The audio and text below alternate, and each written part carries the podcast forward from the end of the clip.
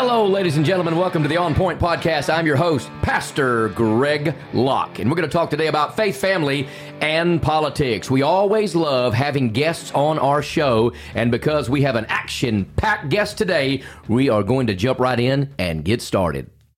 So, ladies and gentlemen, today on the show, we have literally one of the most political geniuses that I have ever had the privilege of meeting in my life. Of course, I'm talking about Dinesh D'Souza. He is all over the internet and social media, and he has got a great platform, and a lot of people don't like this guy. And that's probably why I like him the most because you can know a man by his enemies. And I want to welcome to the show today, Dinesh D'Souza. Thank you, sir, for being on On Point with Pastor Greg Locke today.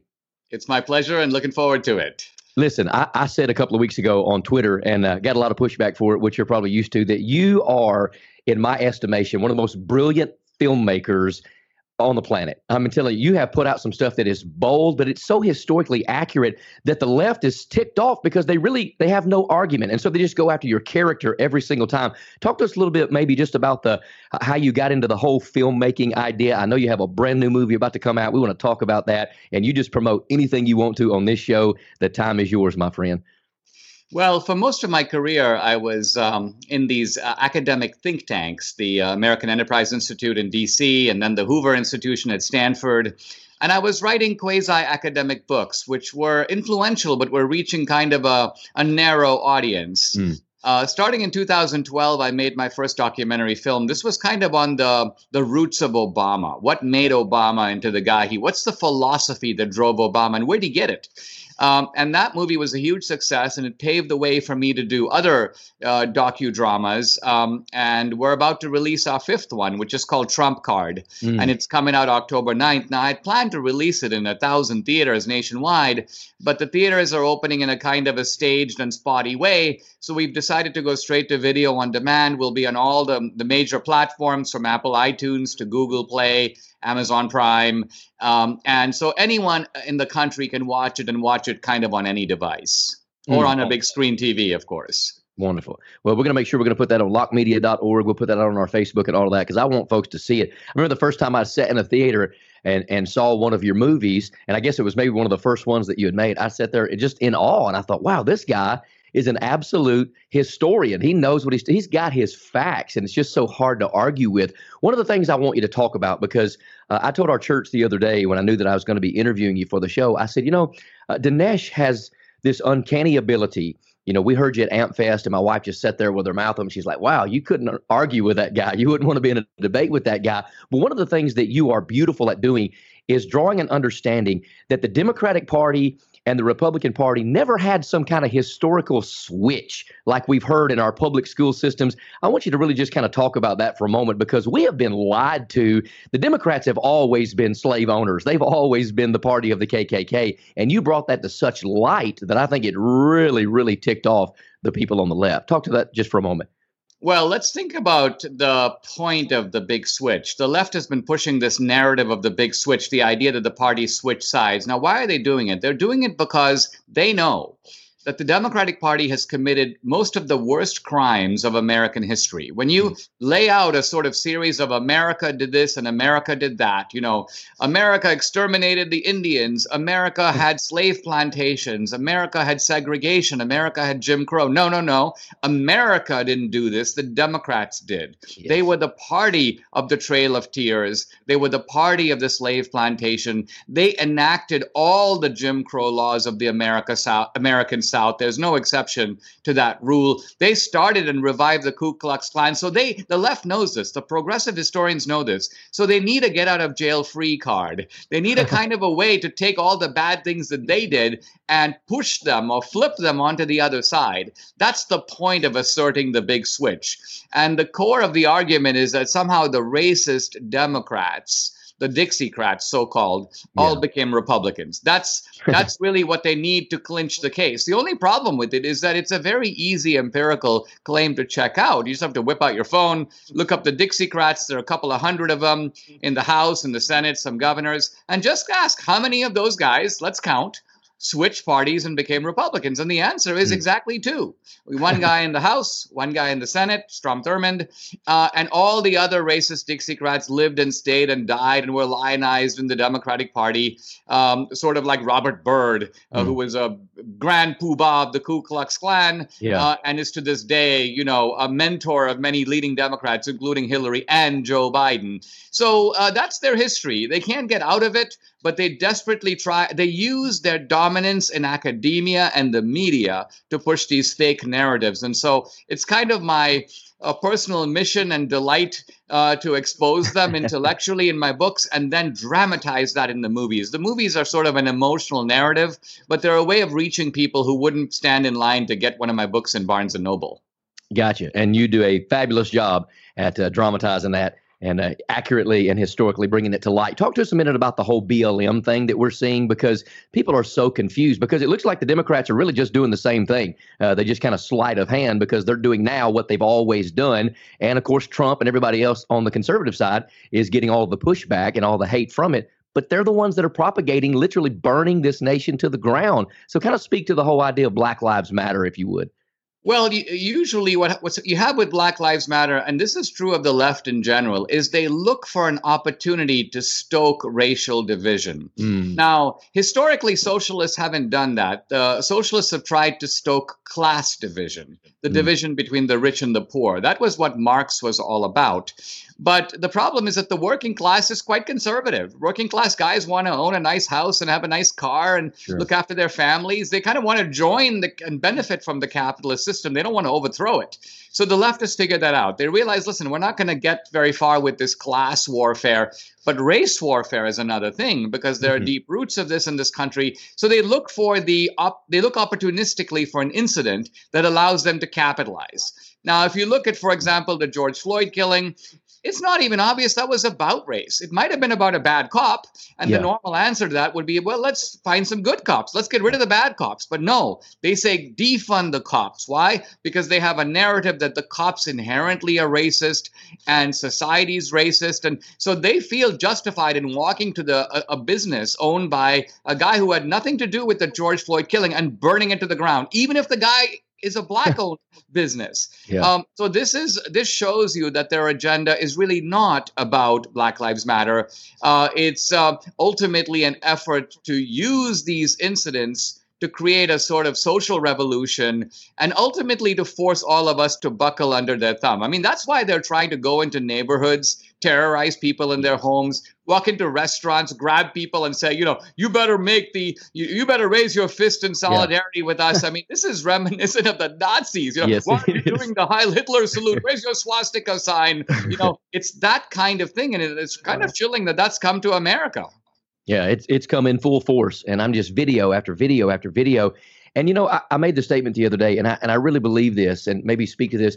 It doesn't cost anything to be a leftist in America, but it'll cost you everything to be a conservative, to really have some morals and some values, Democrats can do what they want and get away with it. Whereas when you and I stand up and say something, we're bigots, we're homophobic, we're racist, we're all of the identification tags that they give us. And it just it doesn't seem like you have to sacrifice anything to be a leftist or a liberal or a Democrat. But if you're a conservative, especially if you claim to be a conservative Christian, oh my goodness, you are the enemy almost immediately. Maybe speak to that for a moment. Are you seeing that in our culture? Well, for sure. Now, I would go even further. So clearly, what you're pointing to is the fact that they want to make us into second class citizens. And yeah. that's true.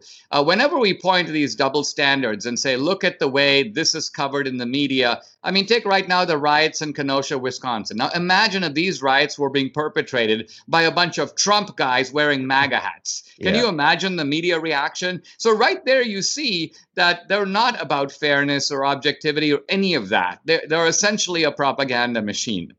The other thing is that not only are they immune, they can do things that we can't, but they actually get to uh, score virtue points mm. uh, by taking a stand that they would not normally be entitled to. Take a guy like LeBron James, the great basketball player. So here's this guy, every day he's bloviating about Black Lives Matter. And I'm thinking to myself, why is he doing that? First of all, he's telling us about what happened with, you know, uh, Blake and the car. He wasn't there. He's sitting right. in his living room and kind of pontificating about this. You know, did the guy have a gun? I don't think he did. Uh, and so on. But, I, but I, I think something deeper is going on. LeBron James is a guy who makes $100 million a year right? Mm. So compare his situation with a white guy who makes $50,000 a year working in some blue collar job. Now, LeBron James can't explain why he makes 2,000 times more than that guy for dribbling a ball. You know, it's hard to explain that kind of inequality. So, what does LeBron do? He changes the lens in the camera. He goes, listen, let's not talk about class. Let's talk about race because you, the white guy, are privileged. You have white privilege. I don't because a cop could stop me anytime. A cop could frisk me and even shoot me, and he's not going to do that to you. Now, we know that that's nonsense. Uh, that's mm. actually not true. But what LeBron is very cleverly doing is by by playing the race card on the white guy, he gets to play the victim and act like this poor white guy who doesn't even have anything like the lifestyle that he does owes him. So he gets to ultimately claim moral superiority, even though here's a guy living at a level of luxury that the rest of the country can hardly even dream of. Oh my goodness, you're you're so correct on that. And speaking of paying a price, uh, tell our viewers and our listeners. I mean, you actually got arrested over your you know vocalness against Obama and the whole corrupt administration some years ago. How, how did that all come about? I know some people know a little bit about it, but I want to hear it right from the guy that was there. Well, very simply, you know, I um, a college friend of mine was running for the Senate in New York, and I'm an immigrant. You know, I arrived on the Dartmouth campus at the age of 18, and so I fell in with a group of conservatives. And later, one of them decided to run for the Senate. So, I, you know, she's like, "Can you help my campaign?" So I gave her ten thousand dollars, and then in a kind of moment of overzealousness, I told two of my friends, "Listen, you know, you guys guys give her ten grand, and I'll reimburse you." So yeah. I exceeded the campaign finance law. Now no American uh, has been prosecuted, let alone yeah. locked up, for doing what I did. A first time offense. I had nothing to gain, no yeah. quid pro quo, none of that. So normally you get a warning and a fine, and I just don't do it again. But in this case, I ticked off Obama because I just a few weeks earlier released a movie. Um, and people say, well, Dinesh, you know, how do you know that the president even cared about your dumb movie and so on? Well, I know because every day my movie was being attacked on a website called barackobama.com. So I had reason to suspect that one Barack Obama might be behind this. Uh, hmm. And so I think what happened is he put Holder and his attack dogs on me, and they assigned 10 FBI agents to the case. Uh, it was ridiculous. They they unleashed the full force of the federal government on me. I served eight months overnight in a in a confinement center right outside of San Diego. Wow. Uh, fortunately, at the end of the day, I got a pardon from Trump, which cleared mm. my record. Uh, so I'm sort of back in business. Uh, I'm probably one of the few ex felons in America uh, today because my record's now clean. I can vote. Yeah. I can own a gun. Uh, so I'm delighted to have my rights back. And the left is a little discombobulated because they thought they got me, but they didn't. I can imagine they are discombobulated, but that's all right. We're in good company. I have Roger Stone at our church this weekend, and I'm telling you, they've already vandalized our church. Uh, they've threatened to burn it down. We've got so many protesters coming out. But, you know, he recently went to a, a Franklin Graham crusade and uh, had a conversion experience with Christ, and I'm going to have him come and share his testimony. And people are just start raving crazy mad and psychotic that I'm willing to have Roger Stone at our church and preach alongside of him. And so you're in good company, man. Man, I appreciate what you're doing. You are just, I mean, you're knocking it out of the park. I mean, you are literally an American hero right now. You are bringing things to light that nobody wants to talk about. And so I want to be very respectful of your time. So I want to end with just two things. I want you to uh, segue back in a few moments, let them know again about the movie and about the book and where we can find you all your socials. But segueing into that, tell us about, you mentioned Trump. Just let our, our viewers and listeners know how important this election is. I, I, think, I mean, we're one election away from losing everything, from all of us going to jail if we're going to speak the way that we are. And so just let our, our listening base understand. I mean, 25 million evangelicals not even registered to vote. I mean, that is so nonsensical to me. Just tell our folks how important this election is in your mindset, the landscape that you see, and then just kind of let us know again about the movie. Well, the um, the American dream really hangs in the balance on this one. I know it's customary for people to say this generally, but I think it's true that the Democratic Party and the left has become gangsterized. Mm. It's not just gangsterized at the street level in unleashing these paramilitary gangs. We've never seen anything like this in my lifetime, not in this country. We saw it in Europe in the yeah. 20s and 30s with Mussolini, with the early Nazi Party. Uh, but it's now this kind of street thuggery has now become normalized. And it's clear that it's being done with the at least tacit approval of the Democratic sure. Party. But the gangsterization of the Democratic Party is much more serious because it's occurring at the level of the so called deep state. And by the deep state, I mean the police agencies yeah. of the government, the FBI, the CIA, the IRS, the DOJ. They're supposed to be neutral, they're supposed to enforce the law. But no, they're using their power at the top to go after political opponents, to try to silence people and, mm-hmm. and ultimately even overturn the 2016 election. So there's no stopping these people. And try to imagine what they would do if you give them power. Uh, if you put them in charge of the Congress and the White House and the court, it'll be open season on Christians yeah. and open season uh, on conservatives. So, for this reason, uh, now the good thing I think with Trump is that he recognizes the fact that we have to fight fire with fire. And mm-hmm. it's true that there's a certain namby-pambiness which says, oh, why are we doing it that way? Why don't we all write op-eds calling for more civility and so on? That's not going to do it. It's very right. similar to Lincoln in the 1850s. He realized the Democratic Party had become gangsterized, uh, mm-hmm. and you have to fight fire with fire. Uh, otherwise, they're going to overrun you, and otherwise, they're going to, in Lincoln's words, enslave the whole country. And yeah. that's ultimately, I think, what their agenda is. So the Democratic Party, in this respect, has not changed. Then they wanted to enslave the blacks, but now I think they want to enslave all of us. Yeah, without a doubt. without a doubt. Tell us one more time about the movie, my friend, and uh, when it's coming out, and where we can find you on all of your socials, website, and all of that. And we'll let you be going so the book is uh, the movie is called Trump Card. It's coming out October 9th. You can actually go to trumpcardthemovie.com, sign up for movie updates, but it'll be available on all platforms. Uh, if you go to my website, just dineshdsouza.com, you can sign up for my social media. The book is United States of Socialism. It's available mm. everywhere. Amazon, yeah. barnesandnoble.com, Walmart, wherever you want to buy a book, you can get it. You can also get an Audible. I actually read the book myself, which is kind of cool. So you can hear me uh, deliver the book in my own voice. Awesome. Wonderful. Well, Lord willing, I'm going to see you at AmpFest down in Miami at the Trump Doral. And thank you so much for being on the show. I know uh, people are going to love this. They're going to gobble it up. And thank you for being a patriot, man. You are an American and you're a hero. And thank you so very much. And I'm glad to have a new friend on the front line. So God bless you, Dinesh. Thanks for being here today. Thank you very much. That was an incredible interview. That was super cool. There's no doubt about it. I like the guy. I really do. I mean, we sat there and listened to him at AmpFest, and I thought, man, this dude is not someone that I want to get in a debate with. He is just, he's smart. He's smart. Yeah, absolutely. Yeah, he just knows his facts, but the left really does hate this guy. They absolutely hate If you don't follow Dinesh D'Souza on Twitter, then you need to, okay? Uh, I'm telling you, this guy burns it up everywhere he goes. He's and, made some great movies. Well, the Hillary's Hillary's America was oh, one yeah. of the greatest movies, I've, documentaries I've ever watched. Yep. And then to see how the left went after him because he uh, released that film, yeah. was incredible. I mean, the proofs in the pudding. People, you can see that if you say one thing or make one false move towards the left that exposes him in any way, yep.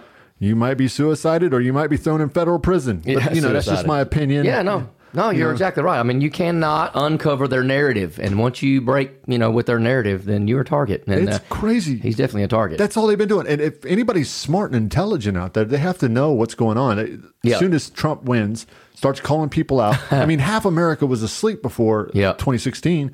Then he started calling out the fake news, and people started doing their homework. And they're like, yep. "Wait, this guy's onto something."